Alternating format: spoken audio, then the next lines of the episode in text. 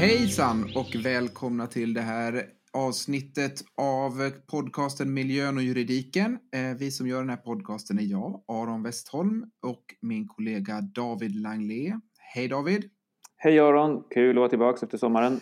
Ja, det är härligt tycker jag med. Eh, i, idag så ska vi prata om, ska röra oss lite utanför Sveriges gränser kan man väl säga. För eh, i mars i år var det så att Tio års förhandlingar avslutades om ett eh, nytt internationellt bindande avtal för havsområden bortom nationell jurisdiktion. Man kan säga att det här avtalet skapar eh, globala regler för att begränsa miljöpåverkan och möjligheter att inrätta marina skyddsområden i det fria havet, bland annat. Eh, och under de här avslutande förhandlingarna då som var i år så var Sverige ordförandeland i EU och ansvarade därför för att leda förhandlingarna både för egen del och för EUs del eh, tillsammans med kommissionen. Eh, och det här avtalet är väldigt spännande och har stor betydelse för förvaltningen av världshaven på internationell nivå, men det får ju också eh, betydelser i en svensk kontext och det är kanske det vi tänker att vi ska prata om lite mer idag. Eh, vad det har för inverkan på svensk lagstiftning och havsförvaltning och så. Och som tur är då så har vi med oss eh, Nils Krabbe som är dels en kollega till oss, men under de här avslutande förhandlingarna så var mm. Nils också eh, ja, Nils, du koordinerade väl EUs position och eh, förde EUs talan i de här förhandlingarna om jag har uppfattat eh, det helt rätt. Jag förstår inte riktigt hur förhandlingarna gick till, men du kan ju kanske berätta mer om din roll eh, för oss. Ja, ja, det kan jag göra. Jätteroligt att vara med här och, och spännande att prata om det här ämnet. Eh, och eh, ja, det stämmer. Alltså, eh, jag jobbade på Utrikesdepartementet med, med havsrätt och framförallt då med den här förhandlingen. Där ju Sverige fick en väldigt spännande roll som, eftersom slutförhandlingen, precis som du sa, överlappade med vårt ordförandeskap. Och det innebar ju naturligtvis dels en uppgift att få 27 medlemsländer och komma överens om gemensamma positioner. Ehm, EU förhandlade eh, gemensamt i förhållande till omvärlden så, så det var naturligtvis i sig en, en utmaning och, och, en spännande uppgift. Och sen också då att eh, representera medlemsstaterna eh, när EU tillsammans, alltså när, när EU förhandlade med gentemot omvärlden och, och då företrädde vi tillsammans med kommissionen eh, Europeiska unionen. Så vi fick eh, vad ska man säga, genom eh, slumpmässiga omständigheter så sammanföll det här med vårt ordförandeskap och det gjorde att vi fick en, fick en, fick en roll att spela här som, som var väldigt spännande. Vad roligt. Eh, och det, det gör ju också att det blir väldigt kul att prata om det här med dig eftersom det känns som att eh, om det finns någon som kan det här avtalet så tänker jag att det är du. Men eh, ja, som sagt, det är ett nytt internationellt avtal. Vad, vad skulle du säga om du ska ge oss en eh, ja, hisspitchen för det här avtalet. Vad innebär det? Vad är det för avtal? Och vad, det kanske inte går att göra en hisspitch då, men vad, är, vad får det för inverkan på svensk lagstiftning? Eller framför, vi kanske kan börja med, vad är det här för avtal? Vad, vad, är, vad är de stora dragen i avtalet? Alltså till att börja med kan man ju säga att det här är ett folkrättsligt avtal. Det innebär att det är ett avtal som har ingåtts mellan stater och gör att staterna åtar sig eh, vissa saker, att staterna får vissa skyldigheter. Eh, i förhållande till varandra. Eh, men eftersom många av åtagandena handlar om miljöskydd så innebär det i praktiken att man åtar sig eh, att skydda miljön. Eh, och det här, har, det här avtalet har en tydligt avgränsad eh, geografiskt tillämpningsområde. Det gäller i det man kallar för havsområden bortom nationell jurisdiktion, eh, vilket ju låter som ett väldigt krångligt juridiskt begrepp. Vad det i praktiken handlar om så är det de havsområden där staterna inte har suveräna rättigheter. Det är ju nämligen så att eh, man brukar dela upp havet i olika maritima zoner som man, som man, som man brukar kalla det, där staterna då har mycket rättigheter nära kusten och sen så eh, avtar de och bortom eh, den exklusiva ekonomiska zonen så eh, tar det man på svenska kallar för det fria havet vid, eller the high seas på engelska. Eh, och det här avtalet gäller dels i det här eh, området, the high seas eller det fria havet, det vill säga den del av världshavet som inte eh, faller under någon särskild stat eller där någon särskild stat har suveräna rättigheter utan där havet är en gemensam resurs. Dels där och sen eh, gäller det även i djuphavsbotten, eh, det vill säga den delen av havsbotten och underliggande sediment som ligger bortom kontinentalsockeln. Det är ju nämligen så att enligt havsrätten så har staterna rättigheter eh, till ekonomiska resurser i eh, kontinentalsockeln. Eh, havet sluttar ju inte tvärtbrant ner på de flesta ställen utan på de flesta ställen så, så, finns det ett område där havet är något grundare innan det stupar brant ner och i, i det här socken så har kuststaterna särskilda rättigheter. Men det här avtalet tillämpas då så att säga utanför det området. Så dels djuphavsbotten och dels det fria havet. Eh, och, och, så långt om, om det geografiska tillämpningsområdet. Förlåt, får jag bara skjuta in där kort? Att ja. Det här kan ju låta lite avlägset och abstrakt och så. Det är klart att det är ju en bit från liksom Sverige kanske. Men det är ändå ungefär hälften av jordklotet totalt sett. Hälften av mm. ytan av mm. jordklotet vi talar om i termer av område så att säga. Så det är en väldigt betydande del av eh, ja, arealen eh, på klotet vi lever på som, vi handlar, som det här handlar om. Precis, och det är ännu mycket mer om man mäter i volym givet de här havsområdenas djup. Eh, och, eh, och det är en väldigt betydande del utav jordens biosfär som omfattas utav det här avtalet. Eh, och det här, de här havsområdena är ju då vad man brukar kalla för globala allmänningar eller global commons, det vill säga Eh, ingen stat har särskilda rättigheter eller mer rättigheter än någon annan här. Eh, och det har ju naturligtvis varit utmaningen i de här områdena. Hur förvaltar man en resurs som är gemensam? Och det här avtalet försöker etablera eh, en rättslig reglering för det här området på ganska många olika sätt och ganska många olika områden. Man kan säga att det har fyra övergripande tematiska områden.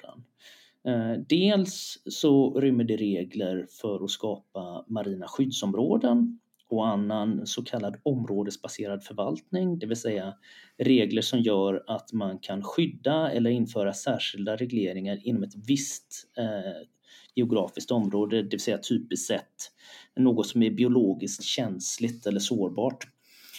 För det andra så inför avtalet eh, regler för miljöbedömningar, miljökonsekvensbeskrivningar i eh, havsområden bortom nationell jurisdiktion.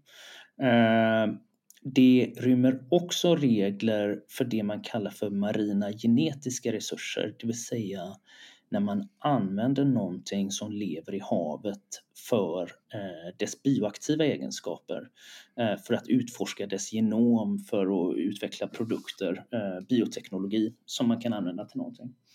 Och för det fjärde så, så innehåller det regler eh, om kapacitetsbyggnad och teknologiöverföring.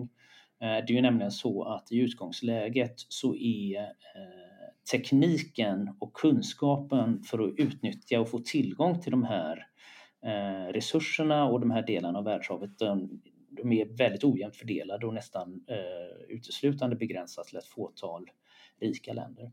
Så det är liksom de här fyra olika områdena som avtalet reglerar. Eh, och sen rymmer det också ett antal mer övergripande principer som är spännande ur olika synpunkter för att utveckla folkrätten.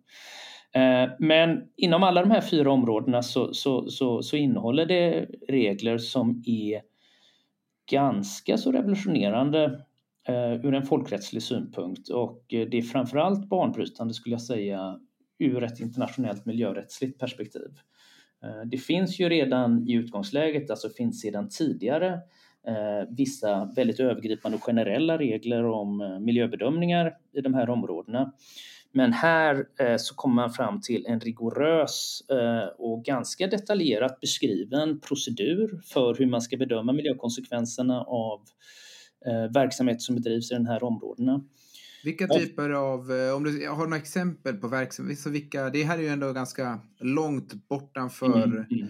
nationell jurisdiktion som sagt. Och, eh, alltså här lokalt kan man ju tänka sig i vilka typer av verksamheter som behöver miljöbedömas och så. Men vilka, vilka verksamheter är det i, på internationellt vatten som brukar bli aktuella för sådana miljöbedömningar? Ja, I utgångsläget så bedrivs ju inte så mycket mänsklig verksamhet här men det finns ju en förväntan och en misstanke om att användningen av de här havsområdena kommer att öka. Eh, det som eh, sker i utgångsläget som är en viktig påverkansfaktor är sjöfarten. Eh, men man kan också tänka sig andra aktiviteter, fiske, marin gruvdrift, dumpning, byggande av olika installationer, dragande av pipelines, kablar. Det vill säga alla maritima aktiviteter mm. som, som bedrivs långt bort från kusten. Så det, och det här gäller så att säga alla de här verksamheterna och, eh, och, och det i sig eh, är någonting som är nytt. Och kanske ännu mer eh, banbrytande ur, ur ett miljörättsligt perspektiv är att man skapar regler för marina skyddsområden.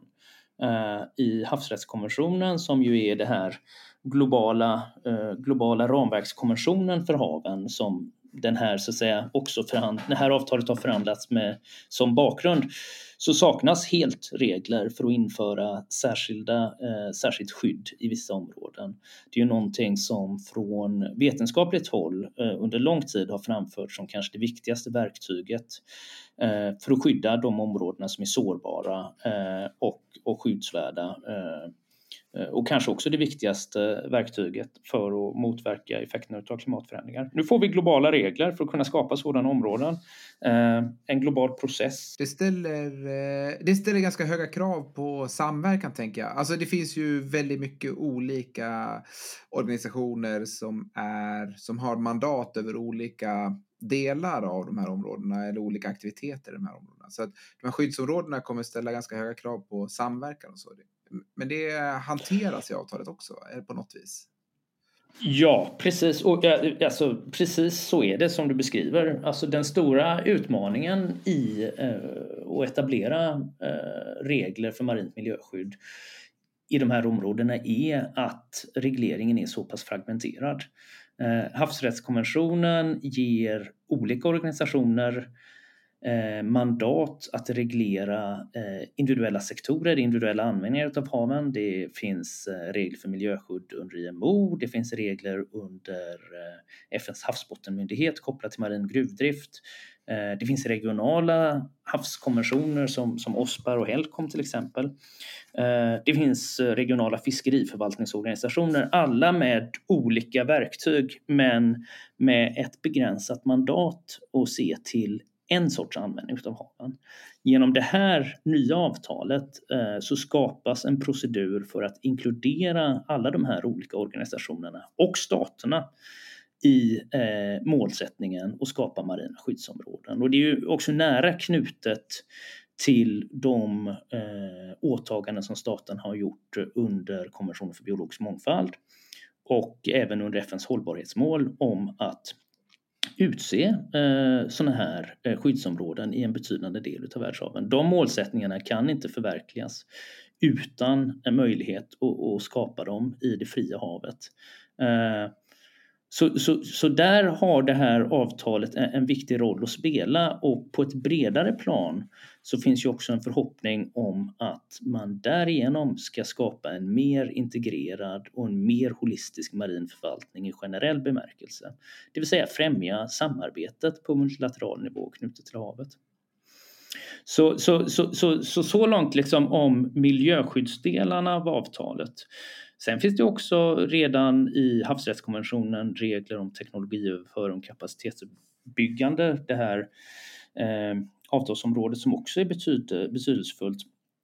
Men där finns det, tycker jag, en berättigad kritik från många utvecklingsländer mot att de reglerna aldrig har implementerats. Eh, genom det här avtalet så skapas starkare, eh, mer detaljerade åtaganden som kommer innebära att eh, det globala nord eller OECD-länderna, lite grovt sagt eh, åta sig och överföra betydande resurser till utvecklingsländer för att eh, de ska kunna tillgodogöra sig resurser men även kunna bedriva miljöövervakning och tillsyn och annat som är viktigt knutet till miljöskydd.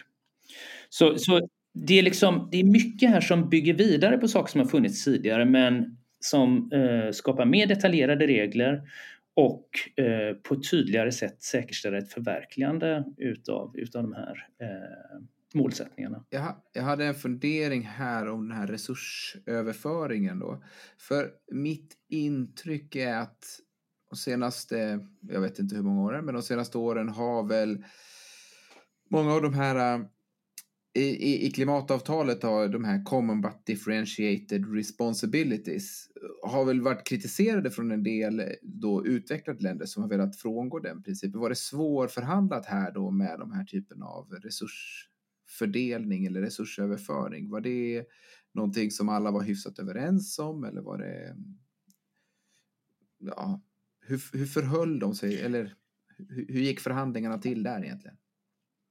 Jag tror inte det fanns, alltså det fanns nog en bred samsyn kring att man behövde utveckla eh, regler för det här.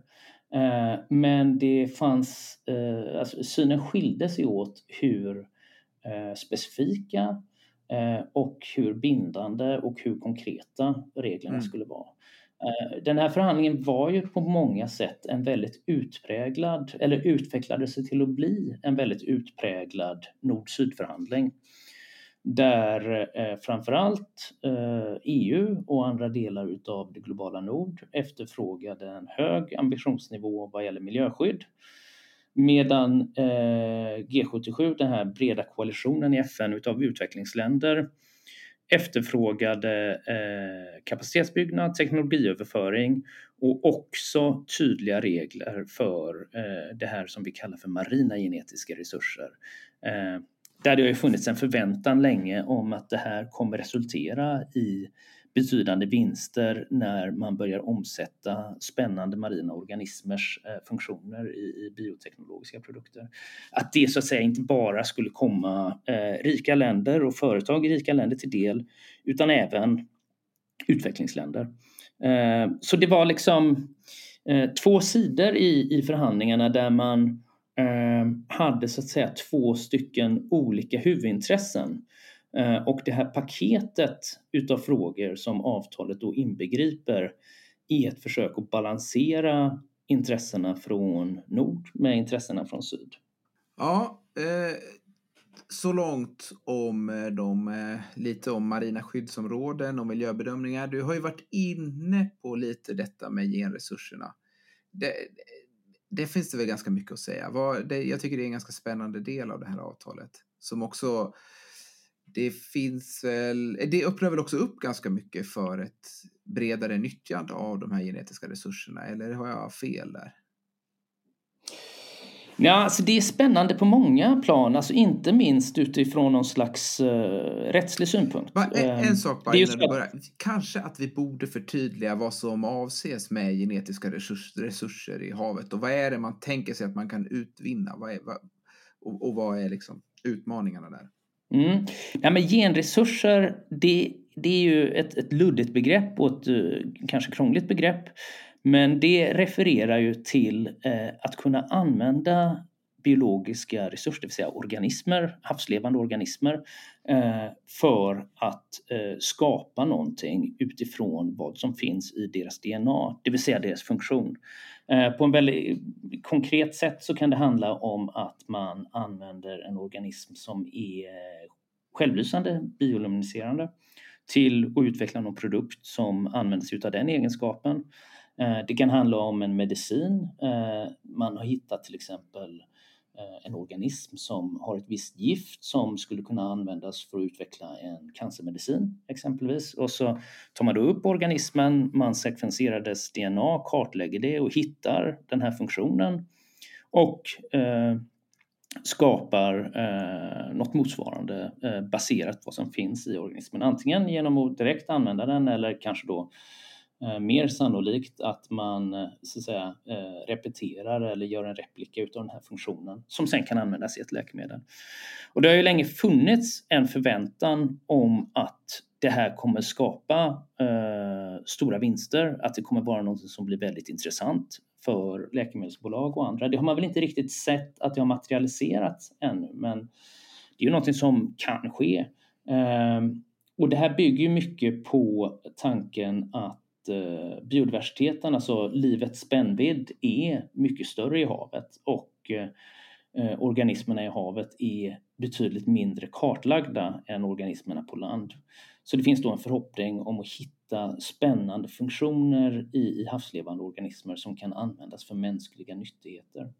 Så det är liksom det ena, varför det är spännande ur någon slags eh, kommersiell synpunkt. Men sen finns det också en rättslig aspekt på det som eh, är spännande, åtminstone för oss jurister som har suttit med de här frågorna några år. Och det är kopplat till hur man rättsligt ska beteckna de här resurserna, de här marina genetiska resurserna. Ehm, och det går egentligen tillbaka till eh, havsrättskonventionens förhandling. Ehm, när den förhandlades under eh, 70 och 80-talet så skapade man en särskild, ett särskilt regelverk för resurserna på djuphavsbotten eh, och man etablerade en princip som kallas för mänsklighetens, gemens mänsklighetens gemensamma arvedel eller common heritage to mankind.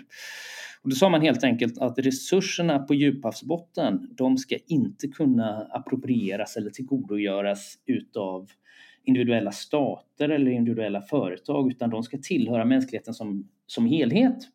Och eh, för att kunna använda dem så, kom, så är man tvungen att söka tillstånd och följa de regler som etableras utav FNs havsbottenmyndighet som då har sitt högkvarter på Jamaica. Och en stor del av oenigheten i den här förhandlingen gällde om de här reglerna som då har utformats kopplat till den här principen om mänsklighetens gemensamma arvedel bara gällde minerala resurser, mineralresurser eh, eller om den även omfattade marina genetiska resurser. Och det här var också ett sånt där område där det eh, rådde väldigt polariserat läge mellan det globala nord och det globala syd i förhandlingarna. Det globala syd menade att den här principen omfattar också genresurser och att de därför tillhör alla och att ingen ska kunna eh, bygga patent på dem och tillgodogöra sig dem utan att dela med sig. Eh, medan det globala nord snarare ansåg att det fanns tydliga indikationer i havsrättskonventionen på att eh, de här reglerna bara gällde mineralresurser. Den här principen gällde bara mineralresurser och att det istället var en öppen fråga hur eh, användandet av genresurser skulle regleras. Eh, så det där var ett, ett, väldigt infekterat och besvärligt avtalsområde som, eh, eh, ja, som, som, som höll oss så att säga sysselsatta fram till, en, ända fram till mållinjen. Det säger ju också något intressant om möjligheterna att tolka juridik utifrån egna intressen. som jag tycker är... Ja. Men, men Absolut. Man kan väl nämna här att även, även det här med att utvinna mineralresurser från djuphavsbotten har ju varit en otroligt liksom, kontroversiell och debatterad och politiskt laddad fråga. Och också sånt här, lite som med fusionskraft eller så, ända sedan 50-60-talet så har det här med utvinning mineral från djuphavet varit någonting som är en fantastisk potential och som ligger 15 år framåt i tiden. Och så har det ju varit liksom nu i 60 år. Eh, men nu ser vi ju egentligen att det här, i alla fall tekniskt sett, börjar bli en realitet. Liksom. Eh, och det är väl lite mm, likadant mm. med genetiska resurser, att man har länge pratat om det här som något fantastiskt, men nu kanske det är så att, att liksom det börjar realiseras mer, det, det får vi ju se. En annan kort, komment förlåt, en annan kort kommentar är bara att eh, från ett praktiskt perspektiv så stökas ju det här med genresurser till lite av att ofta är det ju samma organism som man kan ena liksom, perspektivet se som en genetisk resurs och i det andra perspektivet ses som en vanlig liksom, naturresurs. Så om du drar upp en ishavsflundra i ditt nät så kan det antingen då vara en genresurs om du avser att extrahera DNA från flundran och göra någonting med det. Men det är ju en fiskfråga om du ska käka upp flundran. Liksom. Um, mm. Men så är det och det där var en besvärlig fråga. Just gränsdragningen mellan fiske och eh, genresurser i förhandlingarna. Nu fick man en definition som ungefär beskriver det på det sättet som du, som du själv gjorde. Att avgörande är så att säga vad syftet är, vad användningen är med det du tar upp. Eh, och sen är det också precis som du beskriver eh, eh, att, att i synnerhet marin gruvdrift är ju någonting som börjar ske i, i, eller inte ske nu, men man förväntar sig att det kommer in ansökningar om att, att bedriva det i kommersiell skala och att eh, och där, det är ju en separat förhandling så att säga vid FNs havsbottenmyndighet, diskussion om de reglerna, men det skapar en särskild dynamik i de här BBNJ-förhandlingarna också, just eftersom eh, verksamheter i de här områdena nu, nu ser ut och kanske blir en realitet. Och det kommer också bli en konfliktyta eh, mellan det här avtalet och de särskilda reglerna för marin gruvdrift där man då kanske kan förvänta sig eh, möjligen en viss konkurrens mellan den här eh, FNs havsbottenmyndighet som har ett mandat att reglera användningen av mineraler på djuphavsbotten och å andra sidan det här BBNJ-avtalet som då har ett mandat att reglera och skydda biodiversitet. Uh, har jag förstått det rätt om lösningen på den här tvistefrågan om den gemensamma, mänsklighetens gemensamma arv och huruvida de genetiska resurserna ingick i det eller inte, om lösningen på det var ganska pragmatisk på så vis att man helt enkelt betalar? Ja, alltså det är lite mer komplicerat än så. Vad man inför är ett ganska detaljerat system Eh, som innebär att man etablerar någonting man kallar för en clearinghouse-mekanism. Det finns ungefär något motsvarande under konventionen för biolog biologisk mångfald och Nagoya-protokollet.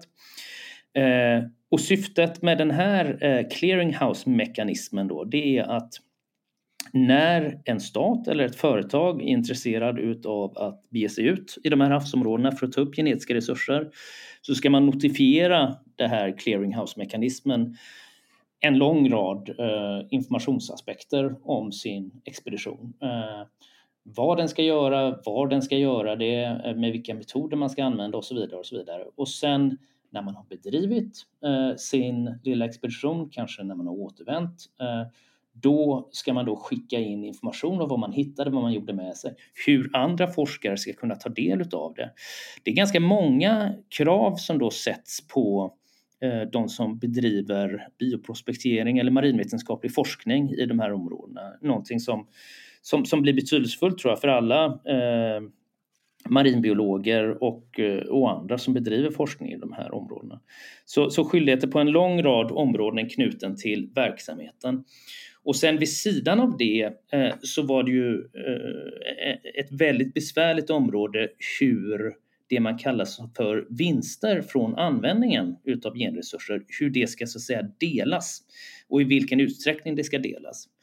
Och den lösningen som eh, man kom fram till och eh, som finns i det slutgiltiga avtalet, det innebär att det inte finns några direkta skyldigheter Eh, att dela vinsterna från användningen av genetiska resurser, men däremot att en sådan, möjlig, att en sådan beskattning eh, utav eh, vinsterna från användningen av genresurser ska kunna beslutas utav partskonferensen vid ett senare datum.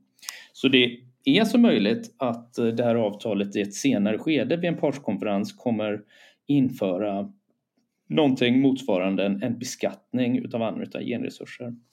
Fram till man inför det, eller om, fram till om man inför det, eh, så eh, har eh, de utvecklade länderna åtagit sig att bistå med betydande pengaöverföringar till en särskild fond knutet till avtalet.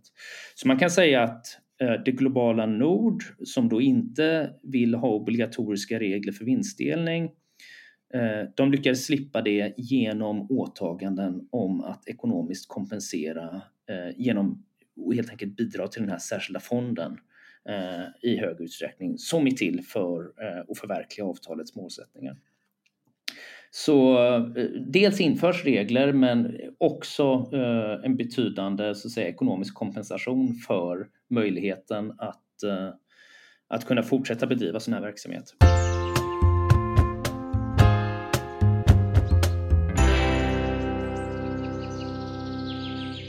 Ja, men det är väldigt spännande det här med eh, resursfördelningen och så. Eh, alltså det finns ju så mycket, många aspekter av det här avtalet som är spännande. Jag, nu har vi väl gått igenom de här fyra olika delarna av avtalet som vi pratade om i början.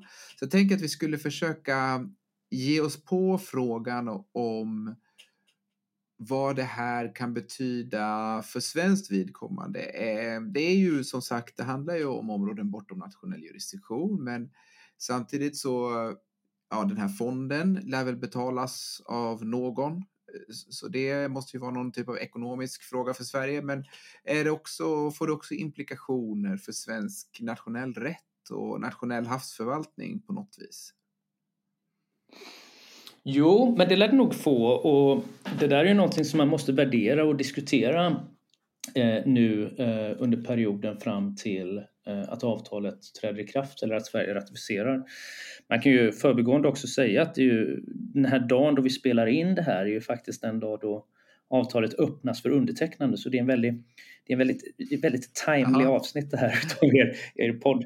Men det här är ju någonting som man får utvärdera eh, under perioden eh, fram till, till ratifikation. Men man kan ju misstänka att det påverkar svensk rätt på, på en rad områden. Vid sidan av det rättsliga först och främst naturligtvis kommer det här innebära kostnader. Eh, det finns en lång rad åtaganden kopplat till att man ska ekonomiskt kompensera utvecklingsländer, man ska upprätta fonder under avtalet, man ska överföra teknologi och så vidare. Så dels det ekonomiska, men sen rent lagstiftningsmässigt så innebär det en utmaning för svensk rätt. Dels eh, kopplat till miljöbedömningar.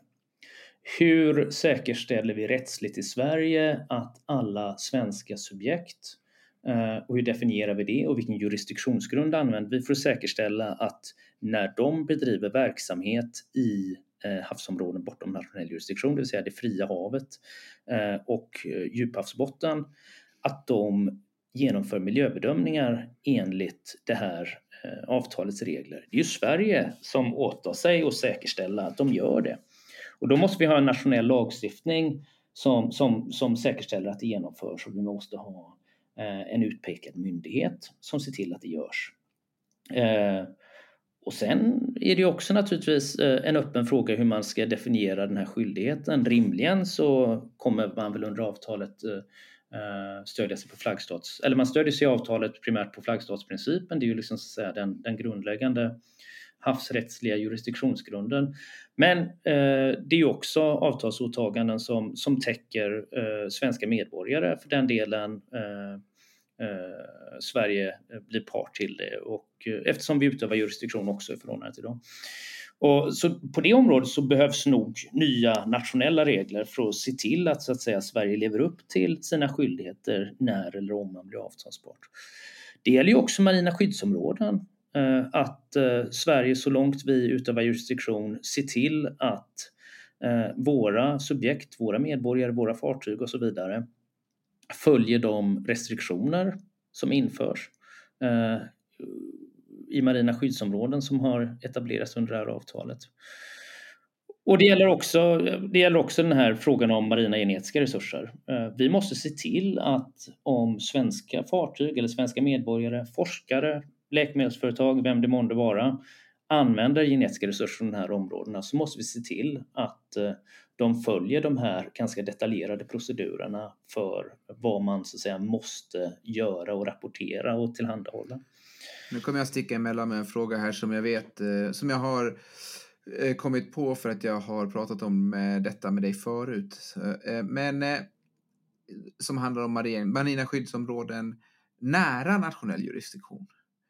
Ehm, för det vet jag att det ändå finns stater som anser att eh, om, det, om, en, om det inrättas ett skyddsområde i närheten av den nationella jurisdiktionen så skulle man ha en större rätt att eh, ha, eller, ha mer att säga till om i inrättandet. Är det någonting, eh, var det aktivt i de här diskussionerna och i sådana fall blev det något av det? Alltså det där är ju, det har varit en omtvistad fråga under förhandlingarna. Man kan ju säga att, eh, så att säga, det här gränslandet mellan eh, havsområden under nationell jurisdiktion och det bortom nationell jurisdiktion, det, det är komplicerat av, en, det, av, av flera rättsliga aspekter. För det första så har det att göra med att man havsrättsligt definierar omfånget på vattenkolumnen på ett annorlunda sätt jämfört med havsbotten. Eh, och det innebär att det finns områden där havsbotten som en del av kontinentalsockeln ligger inom nationell jurisdiktion men vattenpelaren som det fria havet ligger bortom. Så dels har man det här, de här så att säga, frågorna hur man ska förhålla sig till områden där man har ett överlapp mellan två olika eh, eh rättsliga koncept. Och sen har man också områden där eh, det finns fickor utav fritt hav eh, men eh, där så att säga allt hav runt omkring ligger inom nationell jurisdiktion som exklusiv, exklusiv ekonomisk zon. Det är fallet till exempel i centralarktiska oceanen. Och en fråga i förhandlingen var då om kuststaterna, det vill säga de näraliggande staterna med kust i närheten, skulle ha särskilda eller speciella rättigheter i de här områdena i förhållande till andra stater. Och det här, är, det här är en besvärlig fråga utav flera skäl. Dels för att eh, de staterna som inte är kuststater är ju väldigt måna om att man inte ska förändra statusen eh, och den grundläggande principen att alla stater har samma eller lika lite rättigheter i de här haven. Eh, och eh, för det andra eh, att eh, man inte vill skapa nya, eh, nya havsrättsliga begrepp som så att säga bidrog till mer och utvidgade eh, rättigheter för kuststaterna bortom vad som följer av havsrättskonventionen. Så det här, det här var absolut en besvärlig fråga och eh, den lösning man kom upp till var att man har en väldigt lång lista på stater som av olika skäl ska konsulteras när man inför marina skyddsområden eller genomför miljöbedömningar. Och på den listan så står då, ingår bland annat eh, eh angränsande eller närstående kuststater.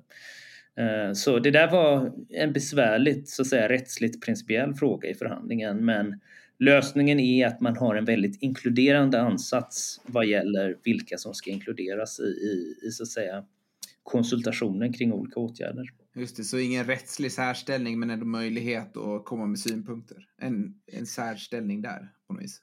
Ja, det är väl också uppe för tolkning om man skulle beteckna det här som en rättslig särställning.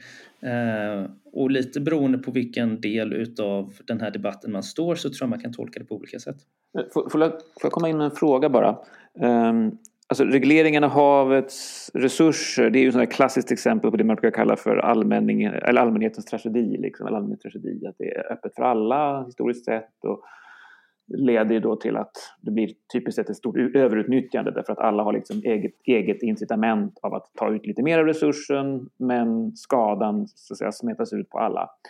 Um, och här har man ju då när det gäller fiske försökt historiskt med sådana här regionala samarbetsavtal, eh, uh, RFMOs på engelska, Problemet med dem är ju förstås att även om man skulle få alla regionala aktörer att samarbeta så kan man få någon som kommer utifrån som inte ansluter sig till avtalet som då kan hävda att men, vi har ingen förpliktelse att hålla efter våra fiskare här. Liksom, vi, de kan fortsätta att fiska.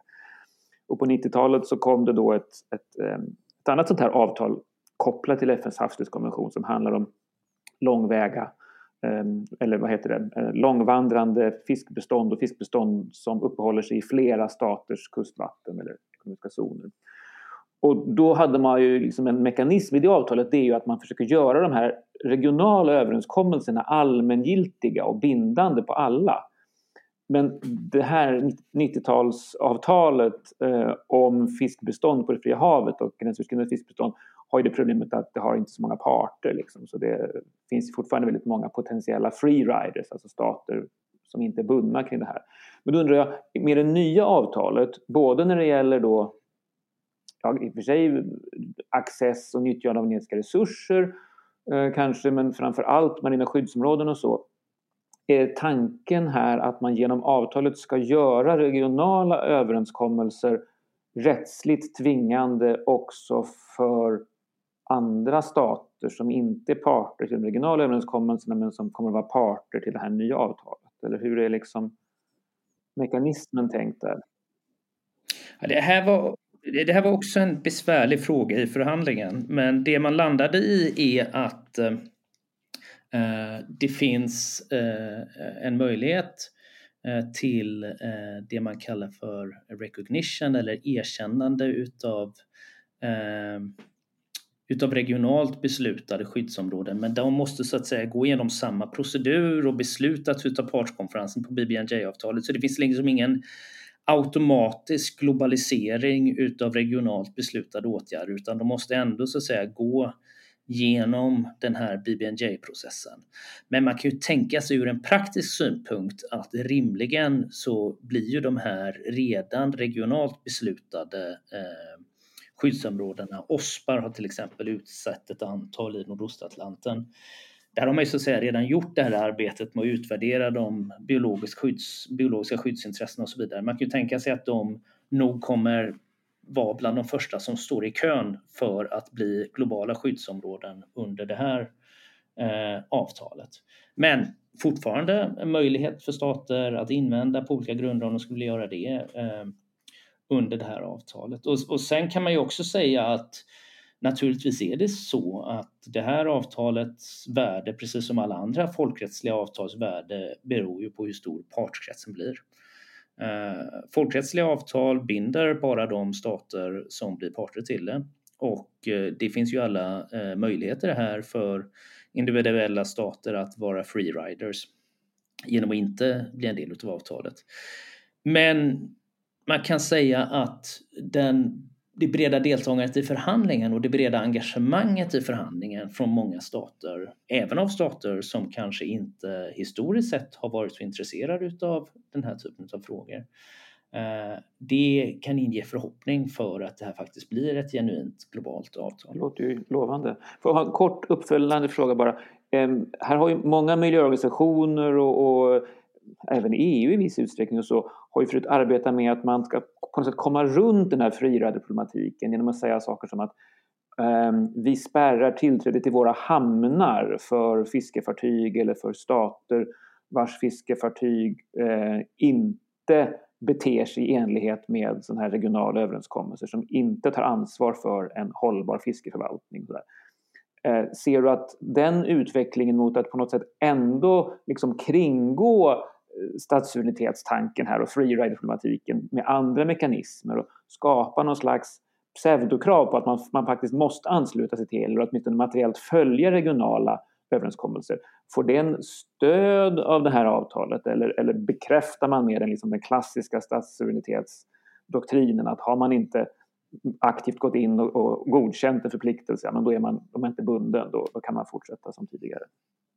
Alltså snarare det senare skulle jag säga. Man, det, det, finns liksom inget ifrågasättande utav de, de grundläggande eh, folkrättsliga koncepten här. Men man kan naturligtvis tänka sig att eh, EU eller andra inför krav eh, på kopplade till kanske handel eller eh, tillträde till hamnar som du själv nämner.